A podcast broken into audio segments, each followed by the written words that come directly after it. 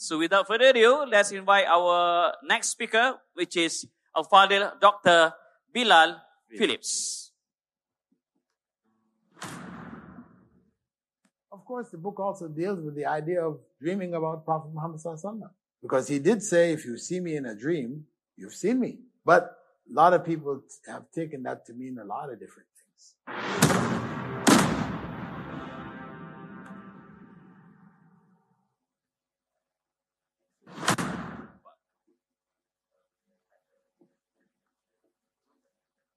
الحمد لله رب العالمين والصلاة والسلام على رسوله الكريم وعلى آله وأصحابه ومن استنى بسنته إلى يوم الدين All praise is due to Allah and may Allah's peace and blessings be on the last Prophet Muhammad sallallahu alayhi wasallam and on all those who follow the path of righteousness until the last day.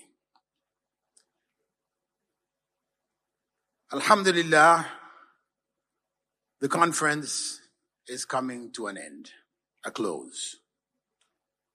I've been asked to summarize the categories of Tawheed, which you have been hearing since the beginning. At the end of my presentation, I will, if time permits, ask three or five questions. Those who are able to answer these questions, any one of the questions, will be given a free copy of my latest book, which was published uh, a month or two ago, called The Best in Islam, in which I have compiled the authentic hadiths of Prophet Muhammad and Quranic verses in which Allah or His Messenger has said the best. The best. So if we want to know what is the best of Islam, the best in Islam, inshallah, it has been compiled in there. And if you find some narration or hadith or verse that I've missed, then you're welcome to send it in to me and I will add it also. Okay? So at the end, there will be three or five questions. So I want you to revise because I'm sure all of you have been exposed to the various categories of Tawheed. First and foremost, the dissection of Tawheed into categories is something like the dissection of the human body into categories. We have systems, the skeletal system, the muscular system, the blood system, etc. The separate systems cannot exist by themselves. They together make up the human being. So similarly, when we talk about Tawheed, Tawheed deals with Allah's unity, His unique unity. Either in His dominion, in all that He has created, He is without partner. And this refers to what is known as Allah's rububiyyah. Or with reference to Allah's essence and His attributes, we say He is without similitude in His essence and His attributes. In Arabic, it's called Asma wa Sifat. And the third is that Allah is without rival. He is one, uniquely one without rival in his divinity and in his worship. In Arabic, that's called his uluhiyya or ibadah.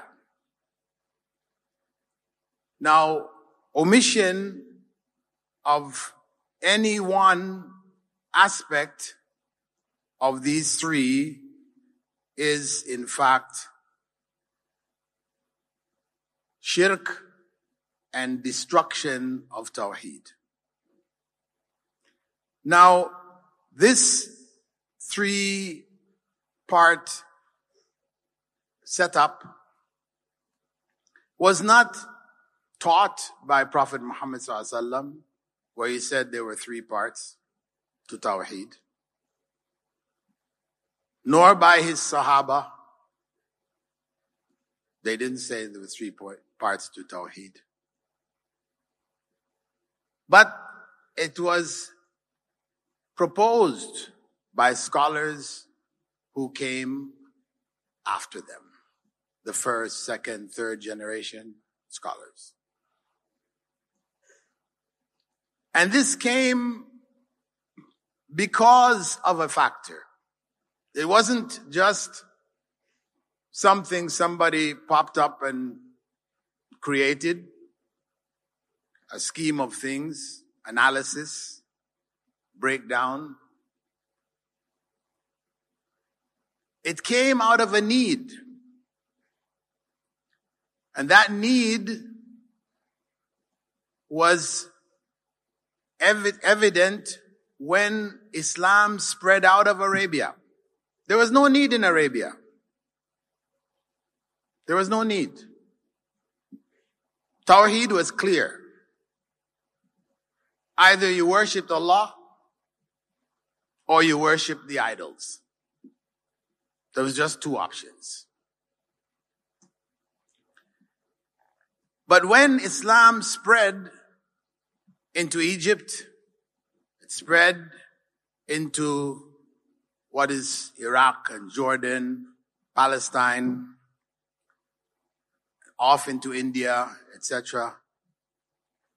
Then we had people accepting Islam and coming into Islam with their own philosophies. All of these areas had advanced civilizations with philosophers who proposed various uh, propositions for explaining creation. Why did we come here? How did we come here? What are we supposed to be doing here? Now, according to the scholars of history,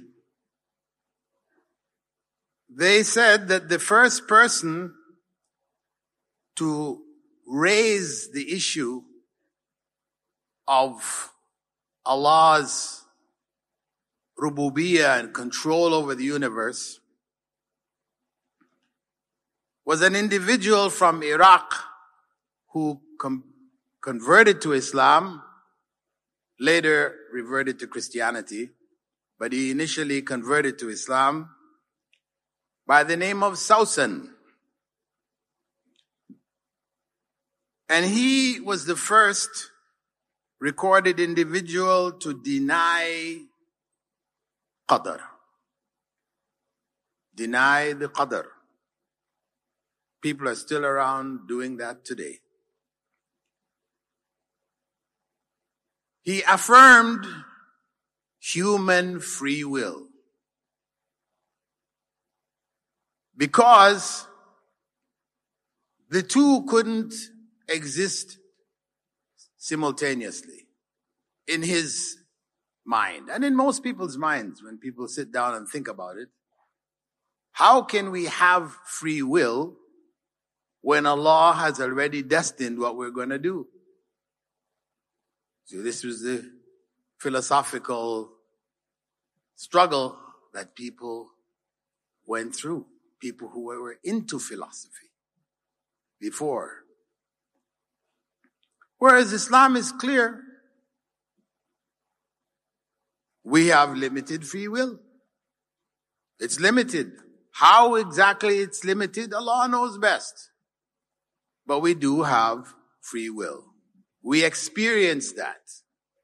But at the same time, Allah destined everything 50,000 years before the creation. It's all written down already in Lawh al-Mahfuz. But does that force us to do what we choose? Or it is only recording what we were going to choose before we chose? Because Allah knows everything. If He didn't know what we are going to choose, then He wouldn't be the God of creation. So, for Muslims, believers, we accept it without fight. Exactly how it is, is not important to us. The fact that it is, is what is important to us. And Sausan,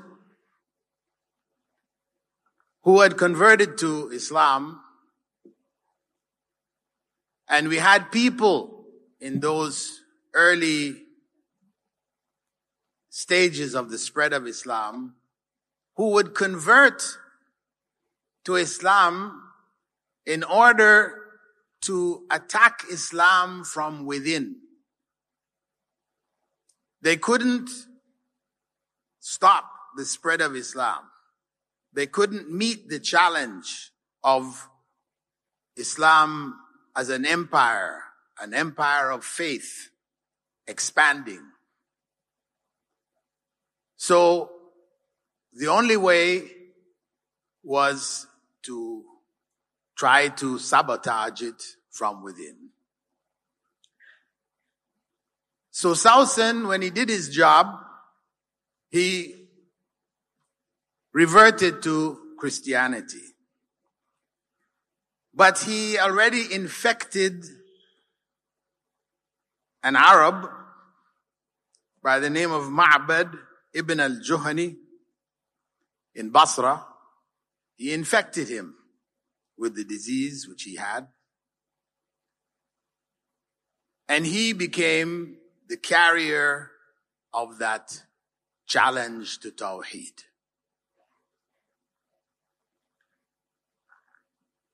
The early caliphs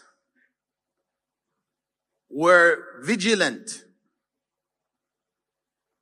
So when Sausan's student Ma'bad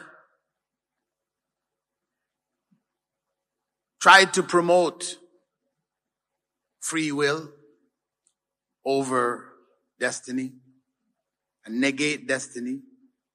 He was first driven out, threatened, and eventually he was executed by the Umayyad Caliph uh, Marwan in the 8th century, 700 CE. And so was the practice of the early caliphs. The early caliphs vigilantly met the challenge of all of the various ideas which were coming. And from time to time, we find in the historical record that such and such an individual was executed here and there. The executions were basically enough to force people who wanted to promote these ideas to, to lay low, not to come out in public. Because of course, once this disease spreads, it continues. So scholars, in order to meet this challenge, which had philosophical roots amongst the Byzantines, amongst the Hindu philosoph- philosophical leaders, amongst the Christians in Egypt and the, the rest of the Middle East. Their efforts did not disturb the flow of Islam across the region.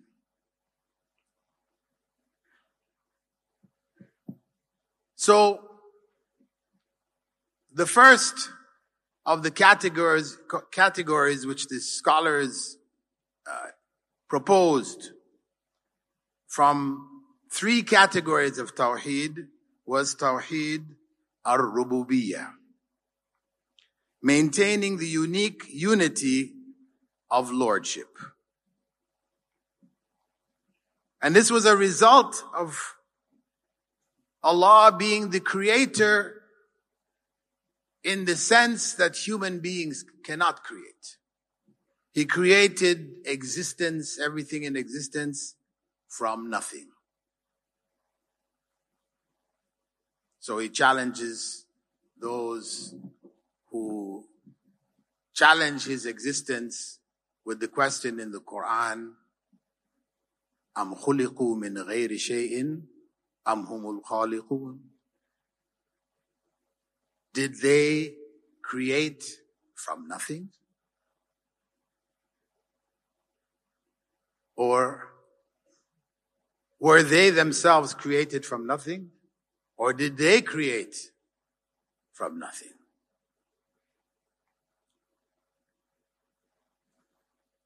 So, this affirmed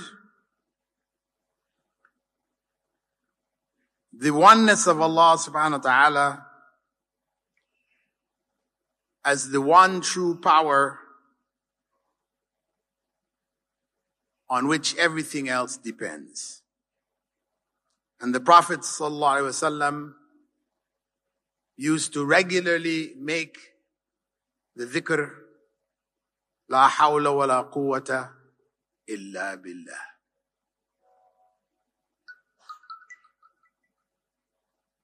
La hawla wa la quwwata expresses Allah's rububiyyah in clear terms. Nothing happens except by His will. Allah also stated about Himself, Allahu khaliqu kulli shay. For any who would have any doubts. Everything in creation was by Him. Even the good and the bad of luck. People speak about good luck and bad luck. Actually, the statement of saying this was my good luck or my bad luck is a statement of shirk. Yeah. It's widespread. I hear people using it all the time. I correct people almost everywhere I go. There's no such thing as good luck and bad luck. Luck is meant to indicate chance or opportunity. Good fortune is the more classical way in which it was said. In more recent times, it became shortened down to luck. Now, in ancient times, the Roman goddess of luck, her name was Tyche. She was the goddess of good luck and bad luck. So when you say it was my good luck, you are attributing whatever happened to yourself to be from the goddess Fortuna, the Roman goddess of luck.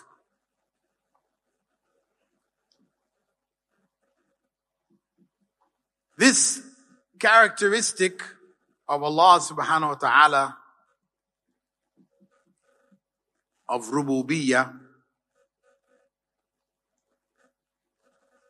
also clarifies for us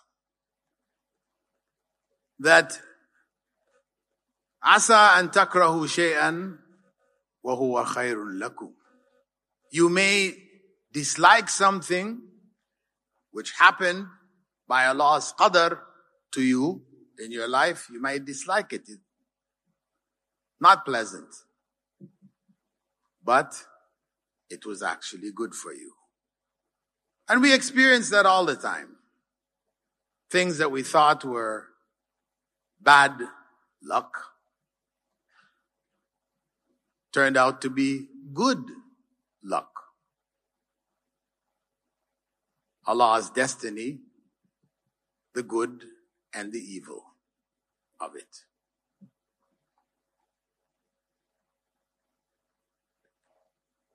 The second category of Tawheed is that of Tawheed al-Asma wa Sifat. Allah's names and attributes are maintained uniquely by utilizing them only in the context of Allah, not giving them to His creation except where they have been utilized by Allah or by the Messenger sallallahu alaihi wasallam in such a way to indicate the relevant aspects of these names and attributes which human beings share a portion of. So what is required to maintain the unique oneness in Allah's names and attributes is that one, we only choose names and attributes which Allah has mentioned in the Quran or Prophet Muhammad has mentioned in his Sunnah. We don't make up any names and attributes.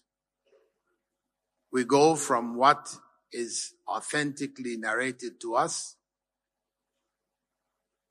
and we stay within those bounds.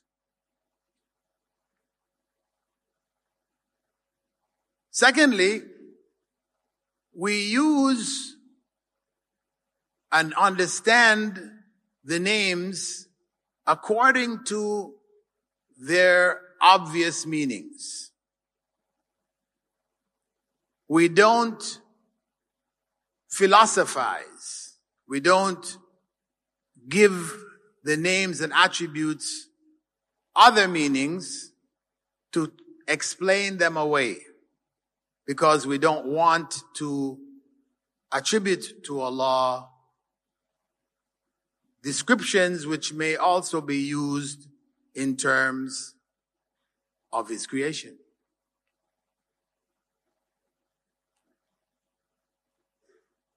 Instead, what we do is we understand these names as being unique based on the principle of laysa kamithlihi shay. That there is nothing like him. As Allah said himself. Nothing is similar to him. So, if Allah refers to his face in the Quran, we don't say, no, that doesn't mean his face. It actually means his care or his acceptance. No. We just say, In English, we use the term face to, return, to refer to the side of the mountain. They, call, they speak about the face of the mountain. That's a philosophical explanation if we try to say, well, that's the same way. But it's enough to say that the mountain's face doesn't look like our face. But we call it the face. The face of the clock. Used in English also.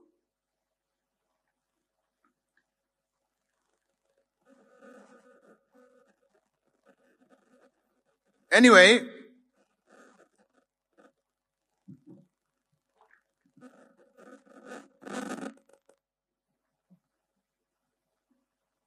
the point is that the names and attributes which Allah has given Himself, we accept them as they are. And we don't give them to His creation. Like for Shiites, for example, Shiites in general, the Twelvers and others, they refer to what they call the 12 infallibles. So they say Prophet Muhammad sallallahu Fatima and so on, so on, so Hassan and Hussein and the 12 imams. They were infallible. They made no mistakes. They were incapable of making mistakes. So as Allah is perfect in that sense, He makes no mistakes. They have also given this attribute to their imams. And that is the destruction of Tawheed from this perspective. So though you might be practicing Tawheed al-Rububiyyah, you have slipped and fallen in Tawheed al-Asma Sifat. So your Tawheed be- becomes incomplete. The third category is that of Tawheed al-Ibadah Tawheed al-Uluhiyyah. And those first two categories of Rububiyyah and Asma wa Sifat are not sufficient. Not sufficient to establish Tawheed in its completeness. Because even the pagan Arabs and others recognized God as the creator, Allah as the creator. As Allah said, وَلَئِن سَأَلْتَهُمْ مَنْ خَلَقَ الس- مَنْ خَلَقَهُمْ لَيَقُولَنَّ اللَّهُ If they are asked who created them, they will say Allah. They don't say it's somebody else created them. However, Allah also went on to say, وَمَا يُؤْمِنُ أَكْثَرُهُمْ بِاللَّهِ إِلَّا وَهُمْ مُشْرِكُونَ Most of them only believe in Allah while giving Him partners. So though they believed in different aspects of Rububiyyah, Asma wa Sifat,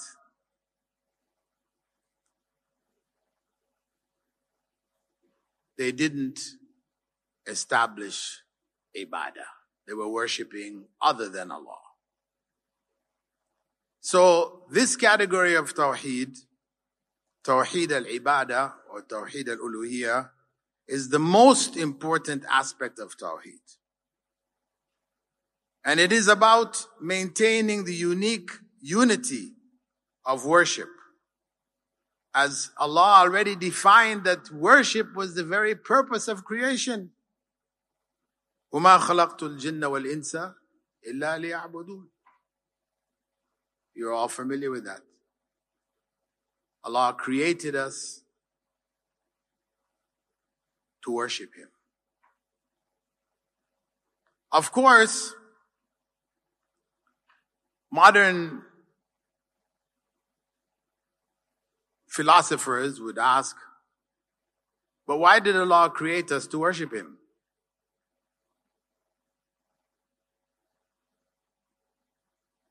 Anybody got an answer?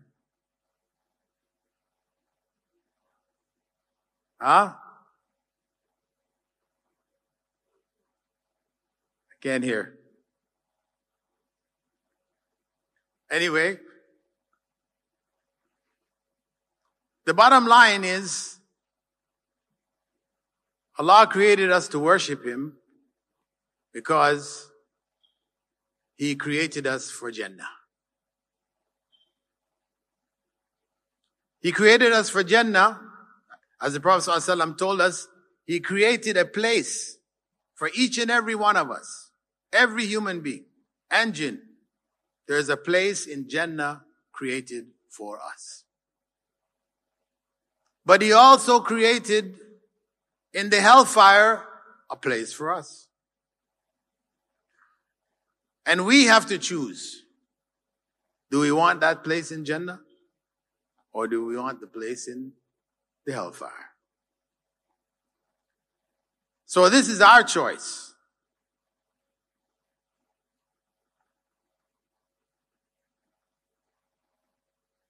So, sufficient to say that what is most important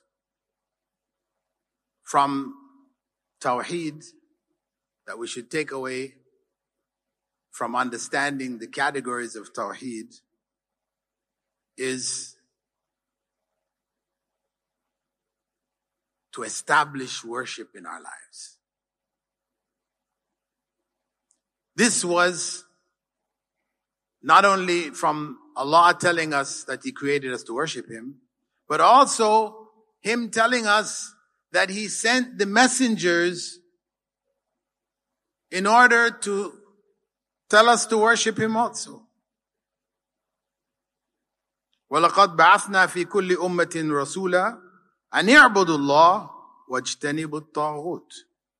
Allah said, I only sent a messenger to every nation saying, worship Allah and avoid false gods.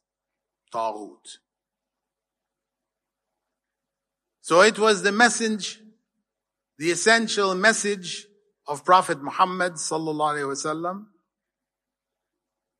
as it was Allah's statement with regards to the reason for our creation. وما خلقت الجن والإنس إلا ليعبدون. So that basically is the summary of the categories of Tawheed. It's a reminder. I'm sure all of you are familiar with it. However, we have the questions. So we'll try to get in five questions. Do we have time for five questions? Are we still good for five?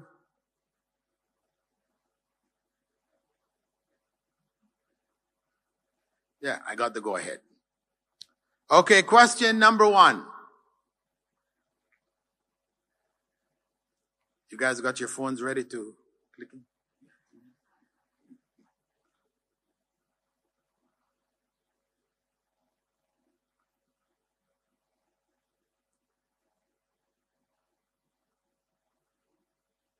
ready?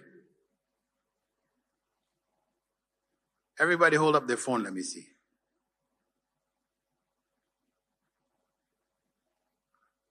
Yeah? Okay.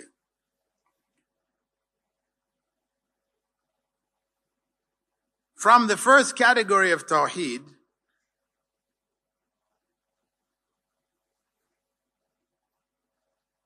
that of Tawheed al-Rububiyyah,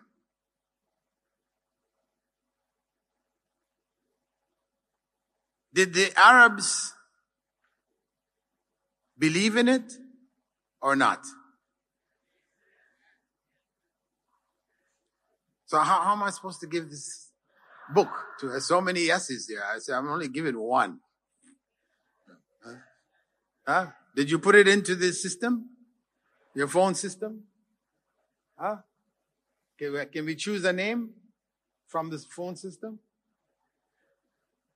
No? Oh. Sorry about that. I thought they explained to me that yes, they, you guys just have to type in the answer and it shows up on a screen for them and they identify you and we just give you the name. Well, you need to work on that. So next time I come, I'll be able to ask these questions and you'll be able to answer it.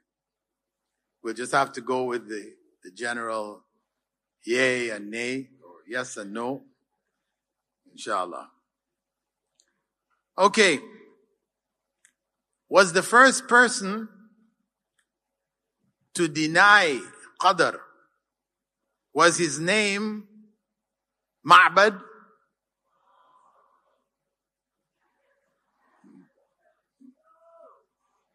Okay. Was his name Marwan? Okay.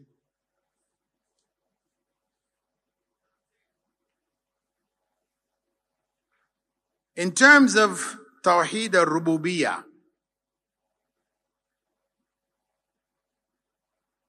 the dhikr that Prophet Muhammad used to use regularly, which expresses Hello? Hello? again, Assalamu alaikum. La ah. hawla. La hawla wa la quwwata illa billah. Okay, somebody found the mic. She's got a book. Huh? She's got a book.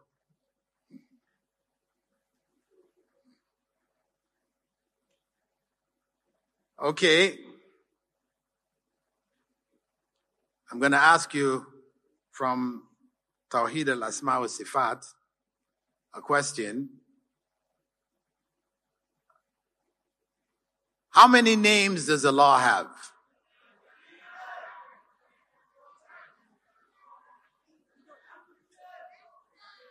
Unlimited. Unlimited. Yes. Book for you. Did you get one already? You've got it. Because yes, the Prophet ﷺ did say, you know, Allah has 99 names, but he also mentioned Allah's unlimited names in, in other hadiths, etc. And he mentioned that one who memorizes them, that's how it's usually translated, will enter paradise. But فَمَنْ حَفِظَهَا The translation of hifth as simply memorizing is questionable. Because it means then that a non-Muslim can also memorize those 99 names. But the, the, the, better translation in my mind, in my understanding, is that it's whoever guards them. The Hafiz is a guardian. He guards them.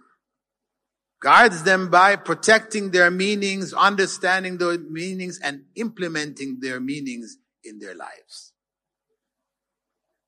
Not just a name, but a name that we try to apply its relevance to us in our lives.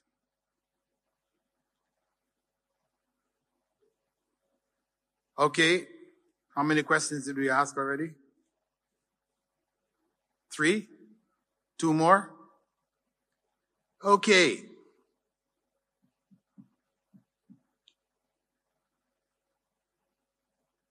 Did the Arabs in Arabia, did the Arabs question who created them?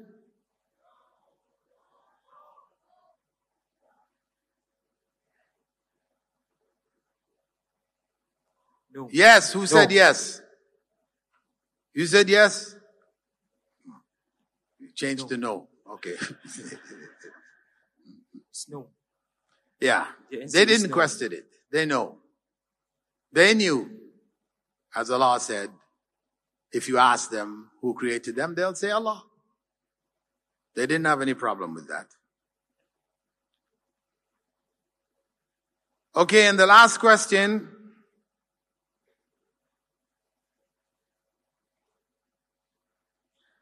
Why did Allah create us to worship Him? To enter the Jannah. To enter Jannah, to enter Jannah. Okay, got it. That's number five, right? All right. Barakallah fikum. Jazakumullah khairan. And I ask Allah to accept the conference as one done for His sake, for spreading of the message of Tawheed, and that you will leave uh, invigorated and encouraged to try to reach out to others in Malaysia. This is your country and share that message, the message of the prophets. May Allah reward us all for taking on that responsibility. Barakallah fikum. Assalamu alaikum wa rahmatullahi wa barakatuh.